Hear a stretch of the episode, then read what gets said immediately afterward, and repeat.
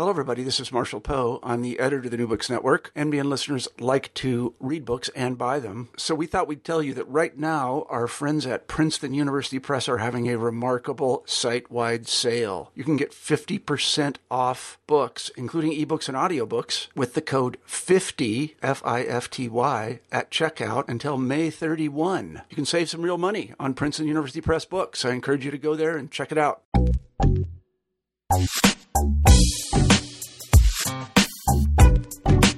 What do we know about the hidden algorithms that make automated judgments about significant areas in our society? How do we understand those if they are shrouded in secrecy and are so complex that the average person wouldn't be able to understand whether or not they are neutral? We are going to try to shed some light on these secret algorithms today with help from our friend Frank Pasquale, who is a law professor at the University of Maryland and an affiliate fellow of Yale Law School's Information Society Project.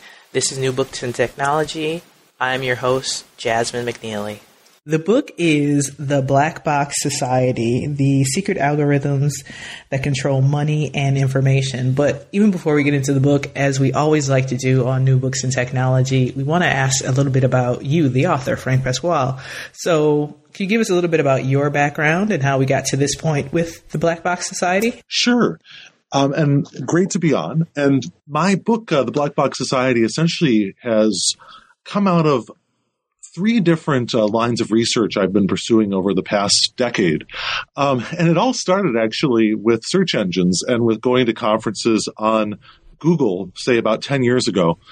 And the dominant dialogue then among a lot of lawyers and law professors and policy folks was this is such an amazing company and let's get law out of its way. Let's, you know, make sure that YouTube can operate. That was, you know, a few years later, 2006. Let's make sure that the Google library can be constructed. Um, let's let it index the web. And I've shared some of that enthusiasm. I've actually written articles in copyright going in exactly that direction. But what I also found was I was worried about certain people who were being either left behind or treated unfairly. There were some early cases um, involving companies, say, that were just disappeared from search engine results. Mm-hmm. And um, then I, I started seeing a certain trend in the uh, decisions, admittedly lower court decisions, where they started saying, well, anything that a search engine does is speech and it's protected by the First Amendment, so it's basically unregulable. And that set off alarm bells for me because I felt like the analogy of, say, these giant intermediaries, especially as time has worn on, they've got only gotten bigger, to a newspaper uh, failed on a number of levels. Um, I thought they were much more powerful than newspapers, and they they really seemed to me much more akin to, say, the big cable companies, the big uh, rather oligopolistic cable and telecom companies, than they did uh, newspapers. Mm-hmm and and then that was the search engine line of research. And then I also um, had some friends in the privacy community who alerted me to some of the ways in which information uh, that was being processed by data brokers, by credit scoring companies, other uh, entities like that, it was similar to what was going on with search engines in that we didn't really understand what was going on with the processing of the data. That was all called a trade secret, or it was um, protected by uh, passwords and, and, of course, much stronger forms of technical protection. And also that the outputs that were coming out of these things were being called expression to be protected under the First Amendment. And so I saw that pattern happening. And then finally, um, when the financial crisis occurred, um, I was alarmed by the fact that a lot of the models and algorithms that were used by the big financial companies also had a similar characteristic that the inputs often were shoddy data, bad data, discriminatory, unfair, unfairly collected data. And the outputs, especially from the rating agencies, they were saying that, you know, can't hold us to blame if we rated uh, toxic securities AAA because that's just our opinion, and we have a First Amendment right to uh, to say that. And so noticing these themes across the three areas, across, you know, internet companies, uh, data companies, finance companies, I tried to tell a larger story. And I have to give a lot of credit to Harvard University Press for um, encouraging me there, even though it took you know four or five years to write this thing. Uh, but but I, I, told them I could knock out a book on search engines for you very quickly, and they're like, "Well, we kind of think that we like this uh, broader perspective you're bringing to this," and so finally, it's it's done. So you call the book the Black Box Society, though. So what exactly do you mean by a black box when when we're talking about search, reputation, and finance? It has a double meaning for me. Mm-hmm. Uh, the more familiar meaning for I think most people have heard about a plane's black box, where if the plane goes down, they try to search for the black box to find out exactly what happened in the minutes before the crash. And these black boxes are incredibly sensitive. They can monitor 30,000 variables at once. And in fact, they're, they're being put into cars now um, over the next few years, or some already have them.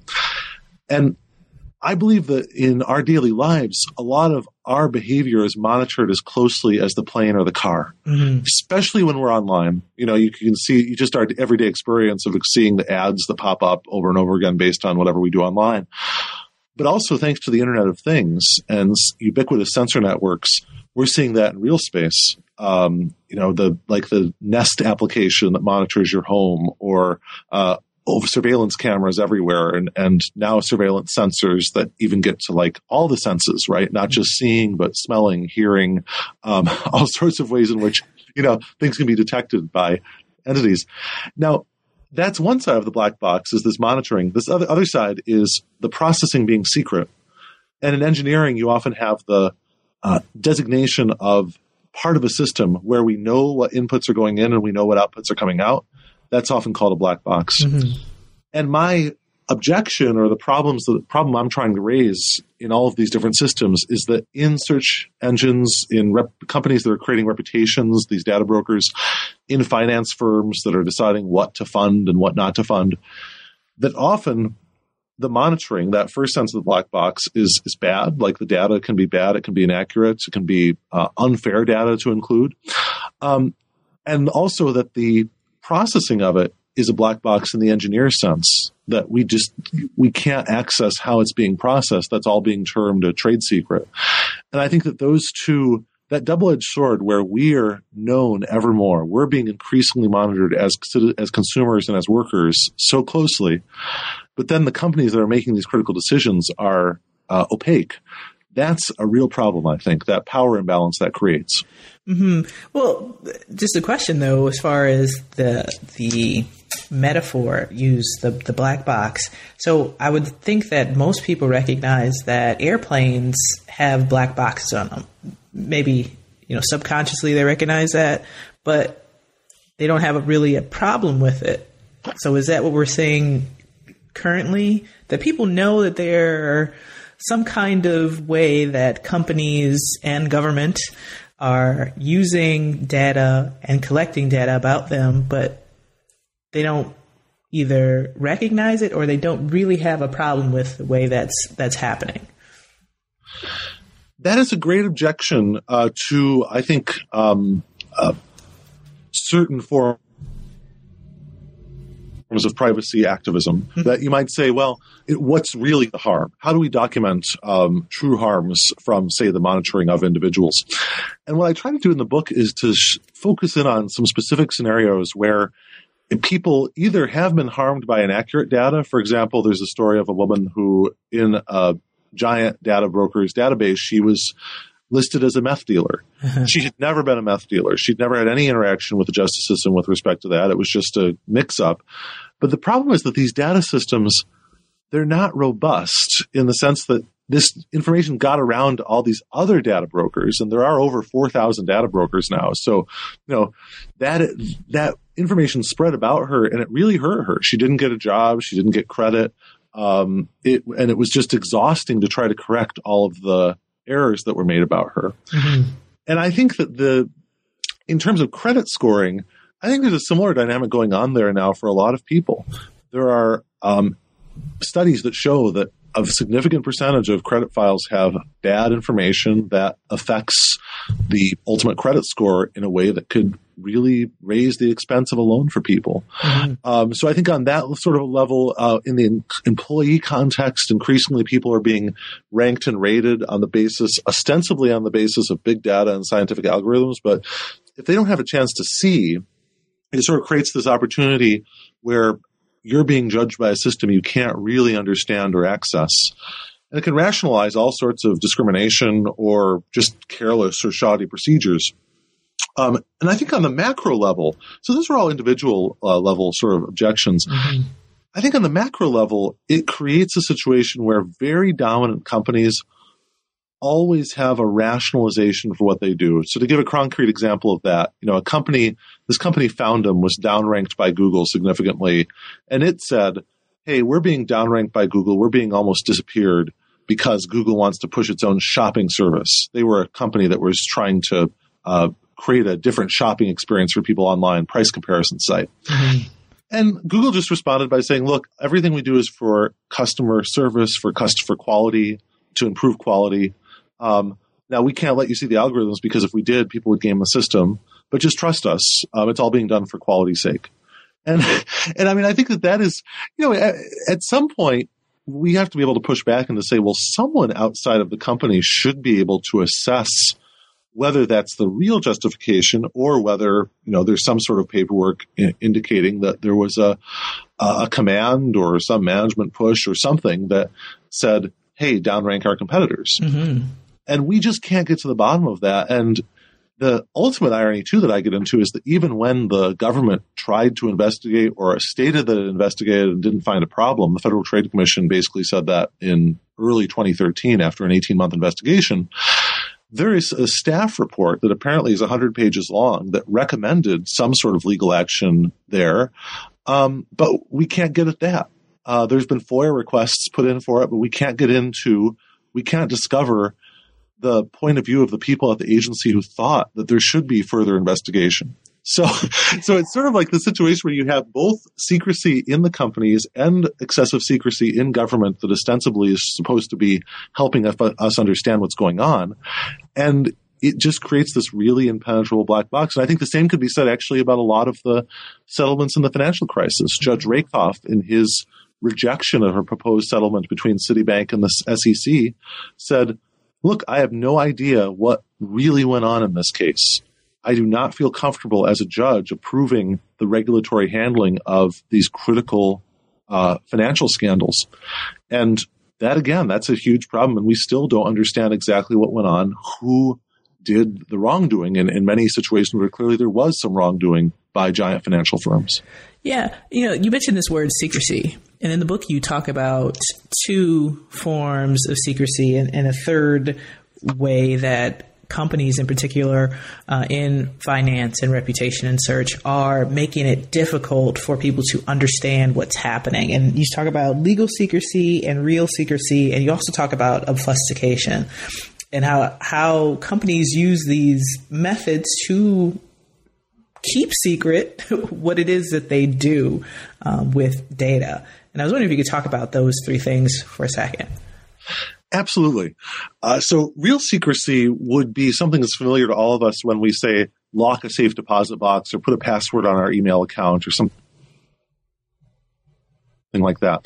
It's uh, just the brute force of trying to keep, of keeping something from other people looking at it, keeping other people from looking at something you want to keep secret. Mm-hmm. Um, and when people say, "Oh, I have nothing to hide," you know, the obvious comeback to that is to say, "Well, you do close the bathroom door, or you do you don't have all your windows open all the time, right?" I mean, right. most people have have some sense of privacy that they maintain to be a real secrecy.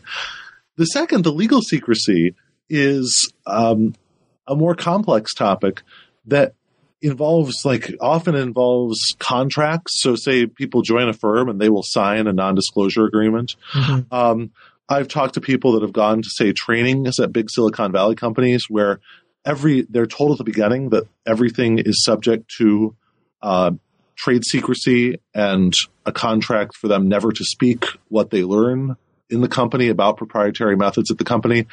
And I've heard from people it goes to absurd lengths where, for example, um, there'll be every person who comes in late is told again, they repeat the entire spiel about trade secrecy. um, and uh, this happened to me kind of humorously because I've gone to Google offices to sort of discuss my findings and to hear their side of the story. But they also, at one point, they imposed on me a non disclosure agreement that I thought was so um, onerous, I basically said, you know, at the end of the meeting, I can't even present anything that I've learned from here because of your non-disclosure agreement. So, you know, it's, uh, so these these non-disclosure agreements, covenants not to compete, trade secrecy, contracts not to speak. There's so many ways in which the law shuts people up. The final one, obfuscation, I think is really critical, particularly in finance. And that's a situation where, like, let's say that I don't want someone to understand exactly what I own or where I'm getting my money or where taxes might be due. Well, I might go through a multi step process whereby I buy a company that buys another company that buys another company all of which are controlled by what are called nominee directors or you know shelf companies. They're often called the, some some entity in Wyoming or Nevada or Delaware just keeps these things on the shelf um, and just pulls them off after a while and sells them to different entities. And it's like a shell game basically. Mm-hmm. You'll never really find out who is the beneficial owner of the assets of uh, the companies owned by these things. And that's the extreme case. It happens a lot in like tax secrecy and, and other areas. But the less extreme case are just, you know, what are often standard accounting moves by companies to sort of keep some entities both on the balance sheet for some purposes and off the balance sheet for other purposes and just making it very unclear exactly what their assets and liabilities are. And I think that's a that is a strategy that tries to keep too many prying eyes off of the company's uh, business and it can be used to deflect regulators. It can be used to deflect, say, skeptical people that might want to sell the company short if they think it doesn't really have a um, a strong business model. It can be used in many ways, um, and I think it's becoming increasingly important uh, to big business to um, gain an information advantage over other people. And I think that's one other sort of theme of the book to draw back from sort of the legal side of obfuscation to its business purpose is that we often hear that, oh, we're in this world of open internet and information wants to be free and everybody knows everything in this world of total transparency. But I think when you really dig down to what are the businesses that are doing best, they're very often the businesses that are most secretive about their core processes mm-hmm. that keep people in the dark, you know, about why they're doing what they're doing. So then, you know, a, a question is does this all just boil back down to the value we've now placed on data and then information? That's a great uh, way of framing it, I think, in terms of the d- data. When I think about this uh, from a big data lens, mm-hmm. you often hear that companies will say, the more data you have, the more valuable the data that you have becomes. Mm-hmm. Um, you know, having uh, maybe knowing a few random facts about someone, you can't know that much about them. But once you add a critical mass of facts, you might be able to say something with certainty about them. For example, if someone buys a book on cancer on Amazon about cancer on Amazon, that person might be a medical student, it might be someone with cancer, it might be someone with a family family member with cancer. Once they buy, say, a wig, then if you know that either on Amazon or if they bought that data from some other, you know, list broker, marketer, et cetera, at that point, you have a much better sense of whether per- that is the person with cancer as opposed to a person with an interest in cancer. And I think that you could have, give, I could give you examples in so many areas um, about, say, individuals when they're being sized up for a job or a loan, or companies when we're deciding whether to fund them or not, when finance companies decide whether to fund other companies or not. And that I think is really critical. And we have to own up to the fact. I mean, I just recently gave a talk for some folks at the American Antitrust Institute, um, and I'm I'm discussing antitrust policy, competition policy with a number of people, and I think that we have to update that area of law and and the way we just grasp bigness because it's so tempting to to think, oh well, every there's a level playing field because of the internet and everybody could enter in at once and it's just not the case you know it's just not the case when you think about like um, if a new search engine wanted to come online, and I've tried, like for example, I've tried Bing for a while and I've tried DuckDuckGo, but it's just my results are terrible because Google has eight years of data about me. Right. And no competitor will ever get that data. Um, you know, I mean, I, I, imagine it's not for sale. You know, now if, if Google were to turn around someday and say we're going to sell at a reasonable price this data, um, course, that raises all sorts of scary privacy issues. But but, uh, but for for folks, you know, in terms of like selling data about individual accounts or, or what have you, that would make it. But even if you found a way of, around the privacy concerns that would raise, you still wonder could it really be used in a useful way by competitors? So yeah. You know, we're talking about data and, and things like places like Google and Facebook and then the, the financial sector and the reputation sector. And I'm just wondering about the connection between government and these huge corporations and some not so huge, but huge in the fact that they have huge stores of data or access to huge stores of data. And I mean, we think about the corporate part, but since Snowden, for example, we need to pay attention to the government interest in this collection of data. And I was wondering if you could talk about that interrelationship between government and corporations. Yes, that's a that's a big theme of the book, and I think it's critical for us to, to I think I would go so far as to say it's critical for us to stop talking about the state and the market. Mm-hmm. I just feel like those terms have become very uh, problematic in a lot of these contexts. And one of the examples is that and I'll, I'll, use this both with the big data companies and with the big money firms. And one somewhat controversial thesis I, I want to put out there, um, it's implicit in the book, but I think it, it, you can draw it from it, is that one of the reasons why the U.S. government may be allowing entities like Google, Facebook, Amazon, and on the banking side, the mega investment banks, Goldman, Citi, J.P. Morgan, et cetera, to get so big is that they realize they're almost instruments of foreign policy and foreign affairs. Right. So, for example, one of the stories in the in the wake of the Snowden revelations was that the EU official who was in charge of antitrust investigations with respect to some of these big data firms was being watched by the NSA. Um, and we see from the Snowden files that a lot of the NSA's conduits for watching people are um, have been these firms, mm-hmm. and these firms were relatively vulnerable to several different forms of um, so well, attack, quote unquote attack um, by the NSA. I say quote unquote because there are just so many connections between these firms. So, for example, when Google, these firms and government, so when Google was being uh, hacked by Chinese hackers, I believe that they went to the government and asked for help. Um, vice versa, you have the example of the government going to Amazon for a $600 million contract for cloud services for the CIA. Um, and you also have the guy who's head of Amazon also owning the Washington Post, which is, you know, one of the two major national papers that you'd expect to cover that sort of thing. So, I mean, I, I think that it, the odd thing about this is that I some I really sympathize with this singer MIA sometimes. Uh, MIA had this had this song that she released, I think, in 2010 that was sort of uh, people all made fun of her for it because some of the lines were um, the headphones connected to the Google, connected to the government, or something like that. You know, mm-hmm. and and and people at the time said, "Well, how can you prove that they're really connected?" And you know, it took something like this spectacular leak by Snowden to demonstrate that, to demonstrate that there was. Um, now, of course, the folks in Google are going to say, "Oh, this was not something we cooperated on. This was an attack by the government, and we're going to harden ourselves to it."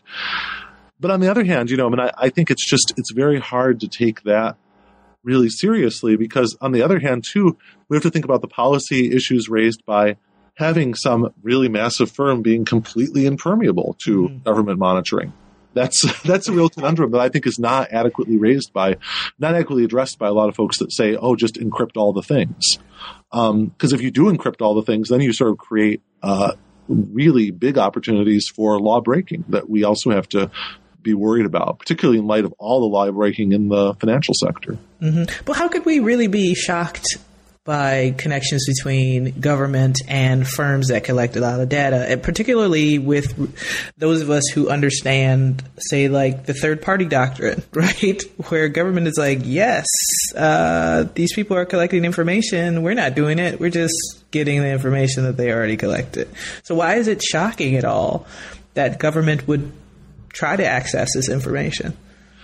Yes, you're right. I mean, that is the well, you know, and that is a reminds me of this great book title against the self images of the age mm-hmm. and uh, so there's we have a self image of, of, our of ourselves as having this strict separation between the government and say a large corporate entity and i often hear this at think tank discussions of privacy you hear somebody say well the CIA can throw you in jail or the local police can throw you in jail, but Amazon can't throw you in jail or something like that.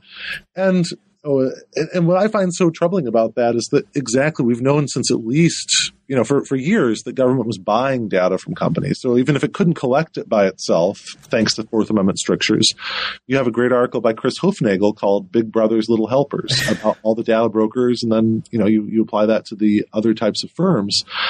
Um, so I, I do think, but I I want to defend sort of some of the idealism behind that because I think the idealism behind it is the thought that the Fourth Amendment really means something and that there ought to be a spirit of the Fourth Amendment that would govern uh, data usage. And that part of that spirit would be that you're only going to be investigating people once you have some probable cause that you've gotten outside of, say, a dragnet search of all the data or vast quantities of data.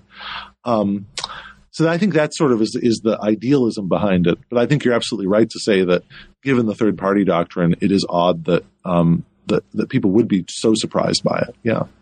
To go even further, is the interrelatedness with government, is that an Achilles heel for these companies? Like, so because they are so connected with government, could a court possibly rule that they are you know, basically arms of government, and therefore constitutional protections would apply, say Fourth Amendment uh, protections.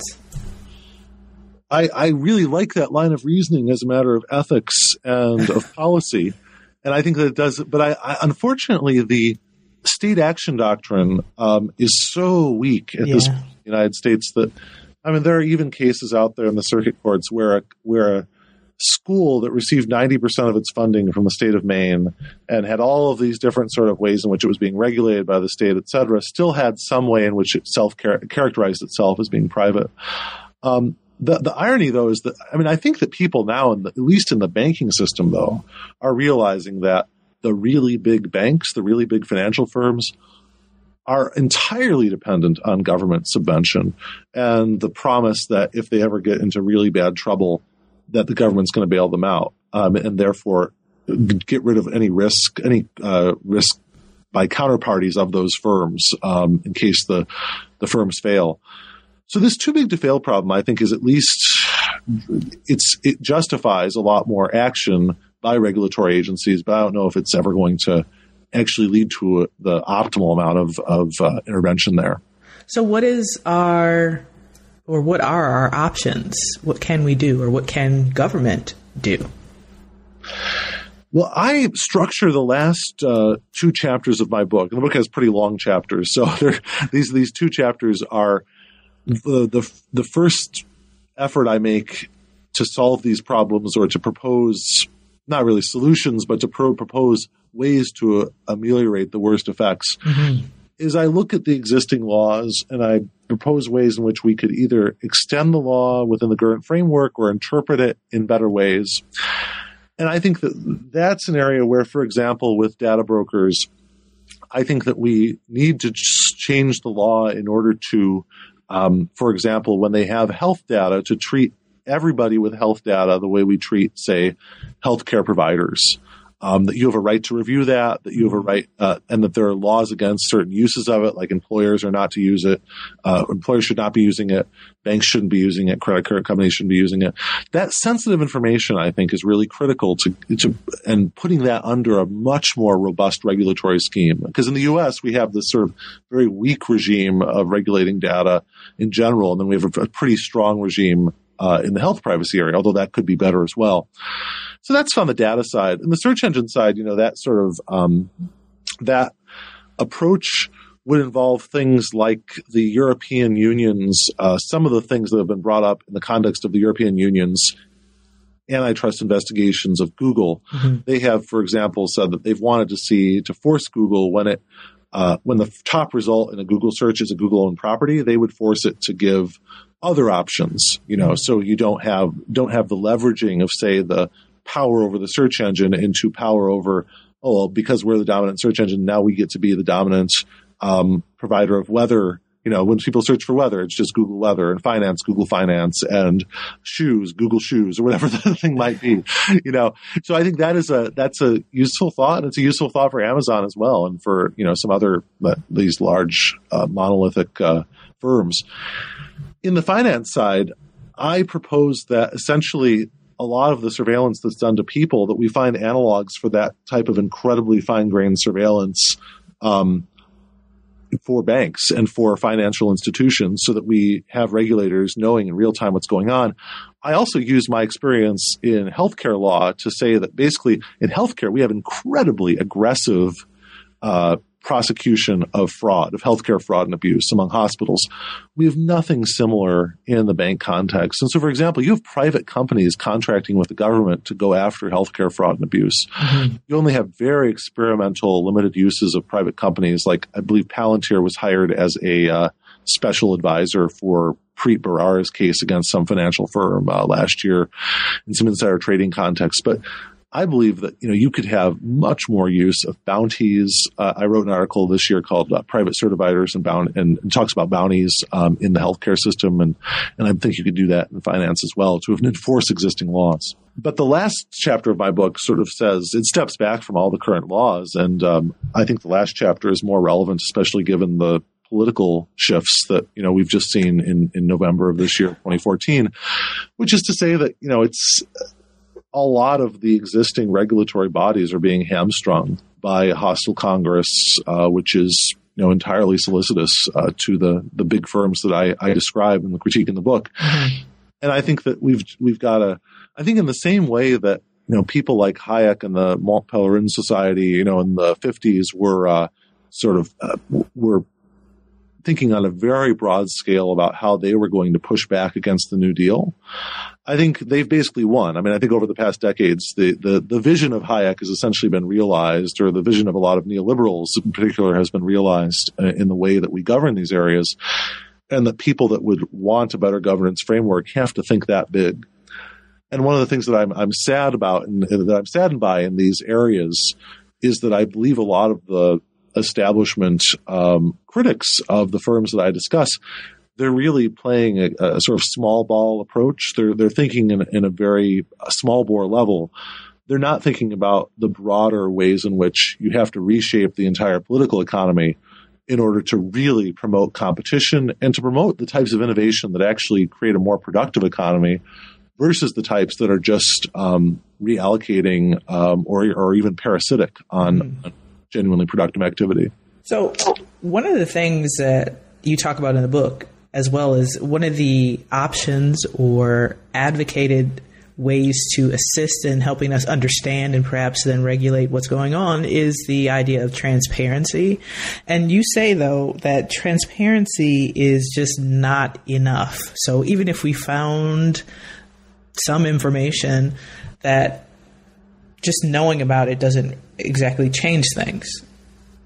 That's exactly right. And I think it could there are ways in which it can actually be self defeating. Mm-hmm. So, one example I would give, or that I am thinking about more when talking to privacy advocates, is just about every week this year, we've had some privacy blow up. Uh, Kashmir Hill calls them like privacy freakouts. So, for example, like we find out that Verizon and AT and T have this hidden code that Julia Angwin at ProPublica has revealed, mm-hmm. and I am amazed at the ability of these reporters to sort of probe and to find out what exactly is going on in this new data economy that essentially is rendering trivial nearly all of the privacy enhancing technologies that people might be using to uh, try to try to have some sort of digital privacy.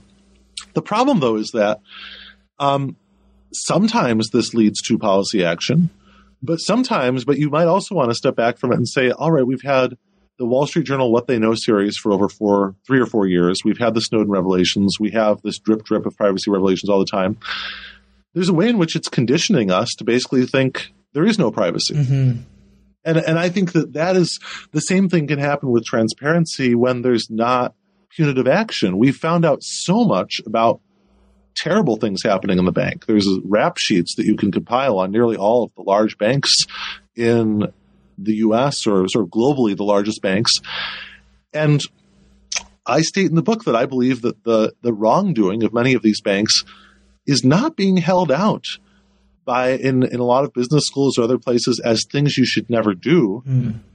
I believe there are lots of aspiring Fabrice Tourre. You know, now admittedly he was caught, but I mean there, there are lots of people that aspire to a, a, salary of two million, four million a year in bond trading or, or other forex trading, whatever it might be, that see these things as normative that see that say, oh well, how will I think of? Uh, and you know, an example of this is you know there was a remainder trust that was developed by a tax attorney that uh, was sort of in a very shady way saved some people millions of dollars. The IRS shut it down the guy was brazen enough to, to develop something called son of remainder trust. no. so, so you have sort of the, the norms that essentially the transparency, all that it seems to do in many areas is to um, encourage uh, the, the bad behavior. And I think that there you, we have to get beyond transparency and we have to say, well, what are the ultimate incentives here? Um, I believe that as long as you have, for example, a finance sector that's premised on massive bonuses and trying to get a huge score on a sure thing within a year or, or two years and getting a massive bonus, um, that's just an open invitation to bad behavior. It's what William K. Black calls a criminogenic environment. And I think that you have to look at the the motives there. Um, I say towards the end of the book as well that you know we we need to rethink this whole internet environment of say paying for every play of a song or something, or mm-hmm. trying to quantify the qual- quality and, and, value of everything and say, well, if something's played a million times, it's obviously better than something that's played um, a hundred times or something like that, or needs to be compensated far, far, far more. Um, I think that we really have to re-examine the incentives behind all of these systems, and that we can never assume that transparency itself is going to just uh, provoke better action. Exactly, and I guess a related question is what would be a punishment sufficient or what kind of punishments would be sufficient for to, to, serve as notice to businesses like Google, like Facebook, like Amazon, like some of the banks that this is the type of behavior that we don't appreciate. Because I mean, if we see things like consent decrees and the really low sums of money that some of these places have had to pony up, it's a drop in the bucket. So it's like a slap on the wrist, and they'll continue doing whatever.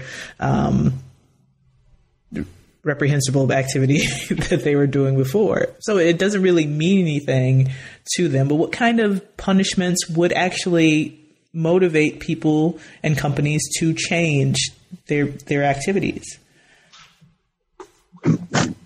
I believe that the um, the thinking out of Europe here is more compelling than a lot of the American agencies' thinking, but we still have to um, work harder. So, to give a, an example to sort of quantify this, the most ridiculous uh, quote unquote penalty that I discuss in the book is the FCC in response to some uh, wrongdoing by Google imposed a $25,000 fine. And this is a company that, you know, literally has billions in revenue. Um, the FTC, Federal Trade Commission, in response to some data problems, was imposing fines the level of like, I think it was $8 million, $22 million. Again, for companies for which that is an afternoon of revenue. Um, HSBC, uh, the bank was fined in the context of a uh, drug laund or a money laundering operation that you know materially advanced the business interests of some very shady criminals was fined. I think it was uh, six weeks of profits. That's getting closer. But I think that the proposal by Viviane Reding um, that in the privacy context you would apply something like the antitrust penalties that would be up to 2% of the global revenues of the firm. Mm. Now we're talking business. Now we're, when, we, when you get to that level, you know, that would be about, I think, a billion dollars for Google at, the time she proposed that. You know, you're getting closer to a real penalty for some of these things going on. But on the other hand, I mean, even in the bank context, you do have billions of dollars of settlements going on um, for all sorts of uh, misbehavior and bad and criminal activity. And, but there's no people that are losing, that are going to jail. First of all, there are no, the, the very few of the top managers, of anybody is, is I, don't believe anybody at the top is going to jail. Maybe some, you know, un, unfortunate um, uh, person at the bottom, you know, ends up in trouble. But what's even worse is that, you know, let's say that we, we say to ourselves, you know, there's always going to be some form of uncertainty or some uh, way in which we don't want to be putting these people in jail, that this is a different type of crime that and say uh, of crime of violence or drunk driving or something like that, then we should say at least they should be losing their net some of their net worth. Mm-hmm. And what, what I find the most in, in inexplicable about the financial crisis is that you have so many of the main actors that clearly did very bad things and clearly have been, uh, you know, adjudged um, to have engaged in behavior that you know lost billions of dollars, caused instability of the global financial system, and yet they walk away very wealthy. You know, walking away with literally hundreds of millions of dollars in the case of, of some of these actors that I describe in the book.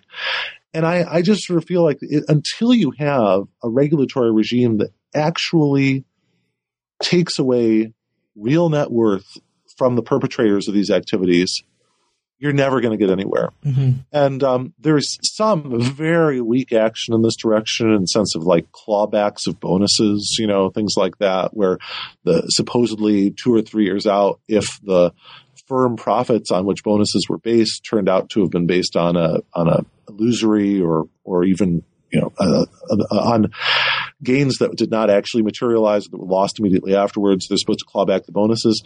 I just it's even that regime is not really enough to stop um, the parasitic activity and the extractive activity from happening. Um, and so I think we really have to look at the people. And I think this is a big uh, question in law now. There's a piece by the book by Brandon Garrett called Too Big to Jail that looks at this problem systematically. But I actually think that the book that might be cut closer to a um, a real solution here is a book uh, by Rena Steinzor called why not jail? Um, looking at some executives at say companies where people have died thanks to the negligence of the of the folks involved. Mm-hmm. And I think that's and, and we have to and and there I think that's a certain category in terms of health and safety. But I think in these finance and internet companies, my proposed solution would be even if we're not thinking at all about jail time for mis for wrongdoing, et cetera, we should be thinking about what would hit the bottom line of the individuals that made the decision. Because otherwise, their actions become not stories of, of what to avoid, but they become normative. They become what to do. Mm-hmm. Now, we're, we're talking about what perhaps should happen to the, the CEOs and, and other people in charge at these companies that, that have black boxes with respect to their collection and analysis and use of data. The question, though, I think shifts towards if we can't, if law isn't really helping us out and policy isn't really helping us out, is there does there need to be a fundamental change in culture, like the ways people view data, information, and getting over, so to speak, or or making the most money um, off of the information of other people? Absolutely. I completely agree with that. And I, I feel like that is where the last chapter of my book really makes a contribution. I mean, I feel like the, I, I don't want to overclaim for it, but I do feel like chapter five and it's the, that goes over legal solutions is a, I hope that people in policy positions will review it and will look at it as a roadmap for how to regulate the new data economy mm-hmm. and the fundamental principles that should govern that regulation. But I don't think we're ever going to get to a point where there is sufficient political will to provide the resources to help those folks get to where they need to go because frankly they're going to need lots more engineers, lots more attorneys, much more legal authority and many more resources to do that. The way we get the political will is to change the culture. And I believe the way that we change the culture is that we stop thinking of these firms as being um, uh, as sort of full of rocket scientists that are doing things that are far too complicated for any of us to understand. And there's a few routes to get to that cultural realization. One is that we have to stop thinking about, say, some of these uh, big data firms. We have to see that oftentimes what really explains their advantage is not ingenious algorithms or ingenious uses of the data. It's just the fact that they have all the data. So I believe that you know you could give the data that's at say a Facebook or a Google or um, one of these massive companies in Amazon, give it to another group of people, and I imagine they'd rel in you know in, in, in some amount of time they would be providing services that were as good, maybe even better.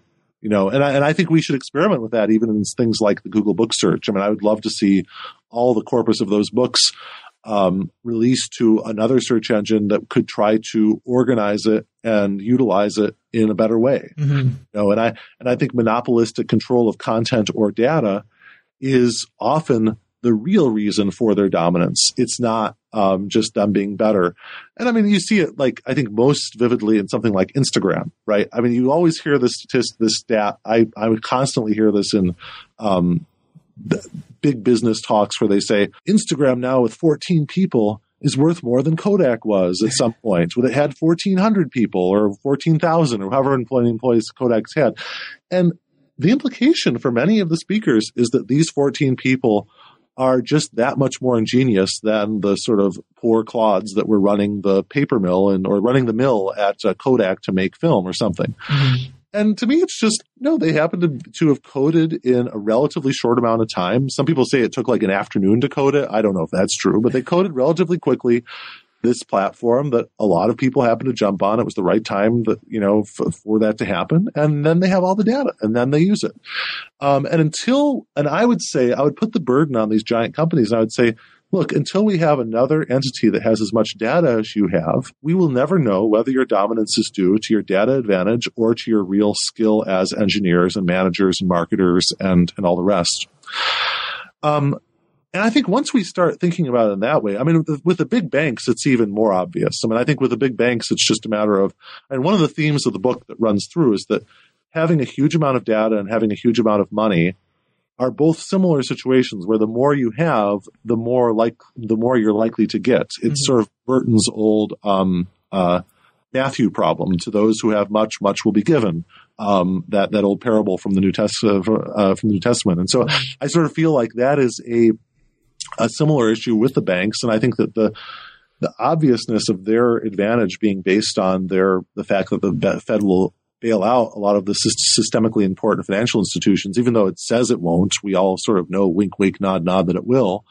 Um, that's the reason they're in this commanding position. It has nothing to do with, uh, or it, it does not have nearly as much to do, I believe, with the skill of the people involved. Um, witness the financial crisis, witness people at the very top levels of the bank investing in, you know, Florida, Arizona, Florida, California real estate that crashed in value. Mm-hmm. Um, and I, I just, I, I, think that that's the type of cultural change that we need. We need a much more skeptical attitude towards the entities that are sort of at the top of the economy. And my last uh, gloss on that point is that I do a lot of work in healthcare. And one of the things that really motivated me to do this book was that I so often read this literature of healthcare disruption by folks like Clayton Christensen, um, Regina Herzlinger, other folks in the business community that suggests that healthcare is this incredibly overregulated, old fashioned, slow field and say that if only we could shake it up with the methods of big finance and big internet companies,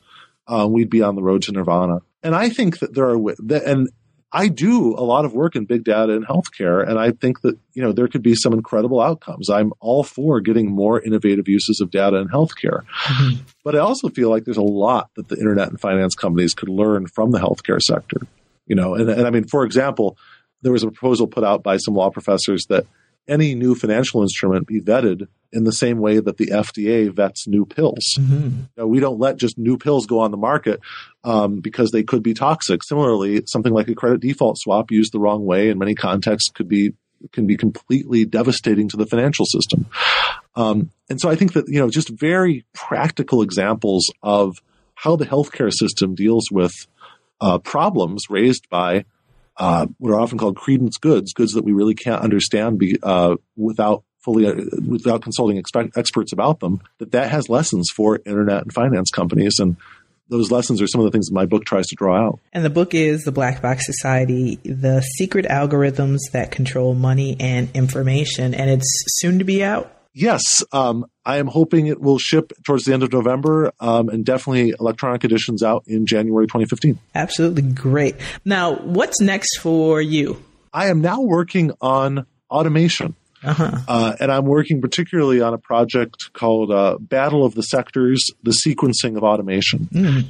And my argument in this uh, piece, or the argument that I'm trying to develop, is that we're seeing uh, the deployment of, say, automated systems to replace all sorts of different workers, ranging from drivers, call center operators, teachers, soldiers, um, others.